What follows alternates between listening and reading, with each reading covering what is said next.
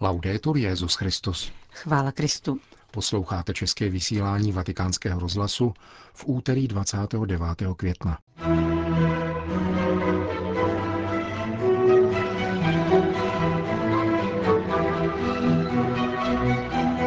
Nepodvolovat se zesvědčujícím schématům a putovat za svatostí, vybízel papež v raním kázání v kapli domu svaté Marty.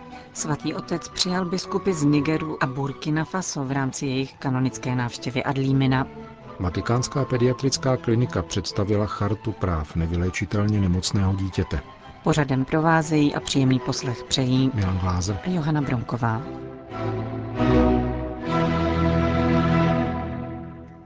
Zprávy vatikánského rozhlasu. Vatikán. Ubírat se ke svatosti a nevracet se ke světským schématům, vybízel papež František v kázání při raním v kapli domu svaté Marty. Podnět si přitom vzal z prvního liturgického čtení, ve kterém svatý Petr nabádá věřící, nepřizpůsobujte se špatným vášním z minulého života, kdy jste ještě neměli poznání, ale v celém svém chování buďte svatí, jako je svatý ten, který vás povolal. Je to povolání ke svatosti. Normální povolání ke křesťanskému životu. Křesťansky žít totiž znamená žít svatě. Občas považujeme svatost za něco mimořádného, jako jsou vidění a extatické modlitby. Někteří se domnívají, že být svatý znamená tvářit se jako svatý obrázek. Nikoli. Být svatý je něco jiného. Znamená to ubírat se ke svatosti, kterou ukazuje pán. Co to znamená? Vysvětluje to Petr. Celou svoji naději upněte k tomu božímu daru, kterého se vám dostane, až se zjeví Ježíš Kristus. Putovat ke svatosti tedy znamená jít v ústrety oné milosti, která přijde, ubírat se k naději, upínat se k setkání s Ježíšem Kristem, řekl dále Petrův nástupce. Je to jako jít za světlem. Občas není dobře vidět na cestu, protože nás oslňuje světlo, ale nebloudíme, protože vidíme světlo a známe cestu. Máme-li však světlo za sebou, je na cestu vidět dobře, ale ve skutečnosti před sebou máme svůj stín, nikoli světlo. K cestě ke svatosti, pokračoval papež, je třeba, abychom byli a cítili se svobodní. Mnoho věcí nás totiž zotročuje a proto se nemáme přizpůsobovat náklonnostem z doby, kdy jsme ještě neměli poznání, jak podotýká apoštol Petr. Také apoštol Pavel v prvním listě Římanům nabádá, nepřizpůsobujte se tomuto světu. To znamená, nepodléhejte jeho schématům. To je správný překlad této rady. Nepodléhat schématům tohoto světa. Nepodléhat světským způsobům myšlení, způsobům posuzování, jež nabízí tento svět, protože odnímají svobodu. K cestě za svatostí je zapotřebí svobody, svobody vidět světlo a jít vpřed. Pokud se vracíme, jak říká Petr, ke způsobu života, kterým jsme žili před setkáním s Ježíšem Kristem, tedy pokud se vracíme ke světským schématům, ztrácíme svobodu. Kniha Exodus podává, že nezřídka boží lid nechtěl hledět vpřed ke spáse, níbrž vrátit se zpět, řekl dále papež František. Stěžovali si a přikrášleně vzpomínali na život strávený v Egyptě, kde měli dostatek masitého jídla a cibule. V obtížných chvílích se božímu lidu zachtělo návratu a připravil se tak o svobodu. Je totiž pravda, že jídlo tam bylo dobré, ale jedlo se v otroctví. Ve chvílích zkoušky máme vždycky pokušení dívat se zpět, hledět si světských schémat, na kterých jsme nesvobodně lpěli, než jsme vykročili na cestu spásy. Bez svobody nelze být svatými. Svoboda je podmínkou, abychom se mohli s pohledem ke světlu ubírat ku předu. Nepodvolovat se zesvědčujícím schématům, putovat dál, hledět ke světlu, kterým je příslip, v naději. Onen příslip, který měl na poušti boží lid a šlo se mu dobře, když se díval vpřed. Když pocítil stesk po dobrém jídle, kterého předtím bylo dost, zbloudil a zapomněl, že tam chyběla svoboda. Jsou tedy dvě měřítka, podle nich zjistíme, zda jdeme ke svatosti. Nejprve je třeba hledět k pánovu světlu a odmítat zesvědčující schémata, která slibují všechno, ale nedají nic. Prosme o milost správně chápat, co je to cesta svatosti. Je to cesta svobody, která však napjatě doufá v setkání s Ježíšem. A chápat také, co znamená vracet se ke světským schématům, kterými jsme se všichni řídili, dokud jsme nepotkali Ježíše. Kázal papež František v kapli domu svaté Marty.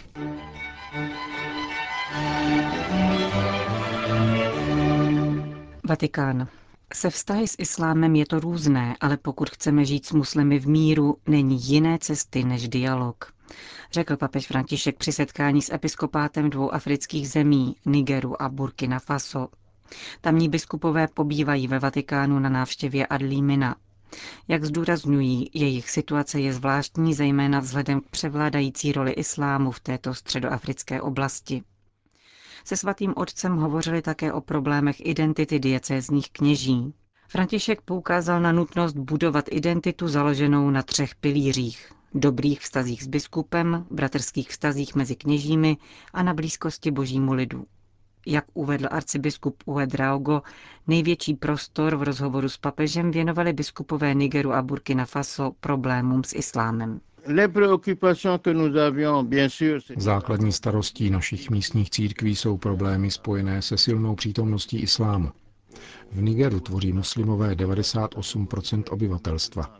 V Burkina Faso je křesťanů 22%. Avšak také u nás tvoří muslimové 60% společnosti. Naše křesťanská společenství jsou tedy ponořena v prostředí podrobeném silné islamizaci. Za této situace je mezináboženský dialog nutností. To nám řekl rovněž papež. Dialog je nutný.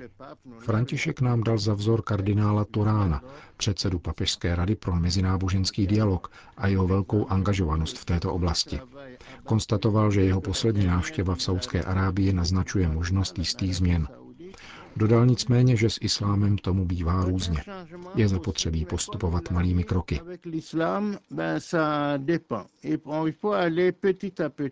Říká arcibiskup Paul Uedrago z Burkina Faso.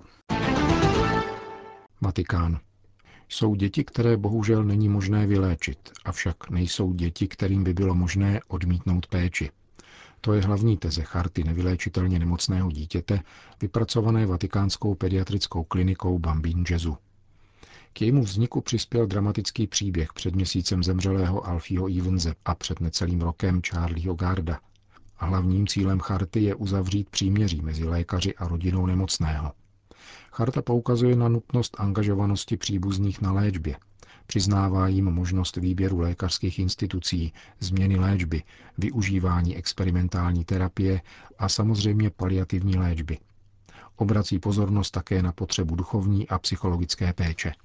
Podle předsedy Papežské akademie pro život je charta nevyléčitelně nemocného dítěte obzvláště aktuální v naší době, kdy se šíří kultura odmítnutí mluví arcibiskup Vincenzo Paglia. Myslím, že tyto iniciativy jsou dnes obzvláště důležité, protože ve dvou případech, Charlieho a Alfího, se současná společnost ocitla v kritickém bodě. Proto je důležité obnovit terapeutické příměří, abychom doprovázeli a nikdy neopouštěli nevyléčitelně nemocné. Potřebujeme postoj vystupující proti kultuře odmítání a pamatovat na to, co říká papež František. Chceme-li, aby náš svět byl lidský, musíme výjít od periferie a odmítaných. Prezentace charty nevyléčitelně nemocného dítěte se účastnil biskup Francesco Cavína, který se osobně angažoval v případu Alfího Ivance a zorganizoval návštěvu jeho otce ve Vatikánu. Tento případ přitáhl pozornost mnoha lidí, včetně nevěřících, kteří pochopili, že tu jde o něco velice důležitého, o člověka. Když se mne svatý otec zeptal, proč jsem se v téhle věci angažoval, odpověděl jsem, Pomyslel jsem také na vlastní život, protože dnes je to dítě a zítra to může být každý z nás a společnost anebo ti, kdo v jejím jménu vykonávají vládu, mohou uzavřít, že náš, můj život, nemá již hodnotu a žádný význam. Chtěl bych dodat, že tato věc se setkala s velkou odezvou. Když chodím po ulici, zastavuje mne mnoho neznámých matek, které děkují za to, co jsme udělali, za intervenci svatého otce, protože jako matky rozumějí, co je to láska k dítěti. Řekl pro náš rozhlas biskup Francesco Cavína. Podle Mariely Enok, ředitelky nemocnice Bambín Jezu, byla formulace charty nevyléčitelně nemocného dítěte nutná. Poukazují na to nejen případy Charlieho a Alfího, ale především rychlý rozvoj medicíny v posledních letech. Každá země a dokonce každá nemocnice má k této věci jiný přístup. Lze to vidět například v situaci, kde se rozhoduje o reanimaci či smrti předčasně narozených dětí. Prostřednictvím Evropského parlamentu chceme tuto chartu rozšířit ve všech členských zemích Evropské unie. Nechceme být v této věci referenčním bodem, nýbrž zdrojem popularizace. Chceme, aby jiné pediatrické nemocnice, Združení rodičů a nemocných v Evropě a na celém světě vzali tento dokument v úvahu. Musíme navázat spolupráci. Chtěla jsem tak učinit s nemocnicí, v níž se léčil Alfí, ale zamítli to. Doufám, že se to podaří s jinými pracovišti. Nemocnice Bambin Jezu patří do všech evropských sítí nemocnic, proto by neměl být problém s navázáním spolupráce také v oblasti reflexe nad terapií.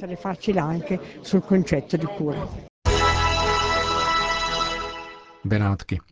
Na ostrově San Giorgio Maggiore v Benátkách proběhla v sobotu inaugurace pavilonu svatého stolce. Představuje návštěvníkům deset kaplí podle návrhů mezinárodně uznávaných architektů. Pavilon svatého stolce na Benátském bienále architektury hostí nadace Číny na ostrově San Giorgio Maggiore.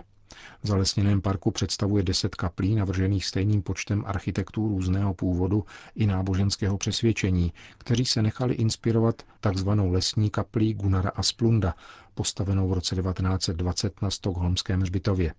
Úmyslem bylo představit návštěvníkům prostor krásy, vnitřního ticha i společného setrvání v modlitbě, vycházející z jednoho z charakteristických typů sakrální architektury, jakým je právě kaple. Nejde o vysvěcené kostely, nýbrž spíše o orientační body v labirintu života, říká kurátor projektu Francesco Dalco. V mnoha z nich, ačkoliv to nebylo v zadání, se objevuje symbol kříže. Naopak k požadavkům patřil oltář a pulpit.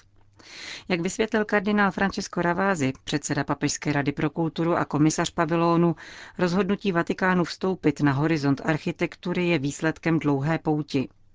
Na konci 19. století došlo k rozchodu umění a víry, které po staletí kráčely ruku v ruce. Důsledkem tohoto odloučení je také to, že v posledních letech vzniklo mnoho skromných posvátných staveb, kterým se nedostává duchovnosti a krásy, dodal kardinál Ravázi. Při slavnostní inauguraci vatikánského pavilonu promluvil také benátský patriarcha Francesco Morata. Projekt nám připomíná, že kostelní budova není pouze funkčním prostorem, nýbrž je symbolickým místem setkání s Bohem, posvátným prostorem, který vstupuje do vztahu a utváří schromáždění slavící liturgii. Exponáty vyslovují křesťanské tajemství svrchovaným jazykem architektury v terminologii souznící s moderní dobou. Schrnul smysl i cíl vatikánského pavilonu benátský patriarcha. Už samotná Benátská laguna se svou hrou světel a odlesků na vodě předepisovala umělcům pravidla a principy, říká kurátorka projektu Mikol Forty. Některá však přirozeně určil zadavatel. Na prvním místě rozměry, které musel každý respektovat, zhruba 6x7 metrů. Dále dispozici v rámci rozvrhu parku, tedy určitou trasu, kterou má návštěvník procházet. Svobodně pak mohli volit materiály s tím, že jsme doporučili užívat recyklovatelné materiály a nutně samozřejmě materiály demontovatelné. Uvnitř pak dostali za úkol zakomponovat do architektury pouhé dva základní prvky posvátného prostoru, totiž oltář a pulpit. Naopak architektura má být obnažená, bez jakýchkoliv dekorativních prvků, také proto, že tyto kaple nemají být definitivním prostorem, nýbrž nutně nesou známky provizornosti, jak si to žádá výstava. Ačkoliv materiály, z nich jsou postaveny, dovolují těmto kaplím setrvat na svých místech v nadaci Číny a my si přejeme, aby se tak skutečně stalo. Říká pro náš rozhlas ředitelka sekce moderního a současného umění vatikánských muzeí Nicole Forty.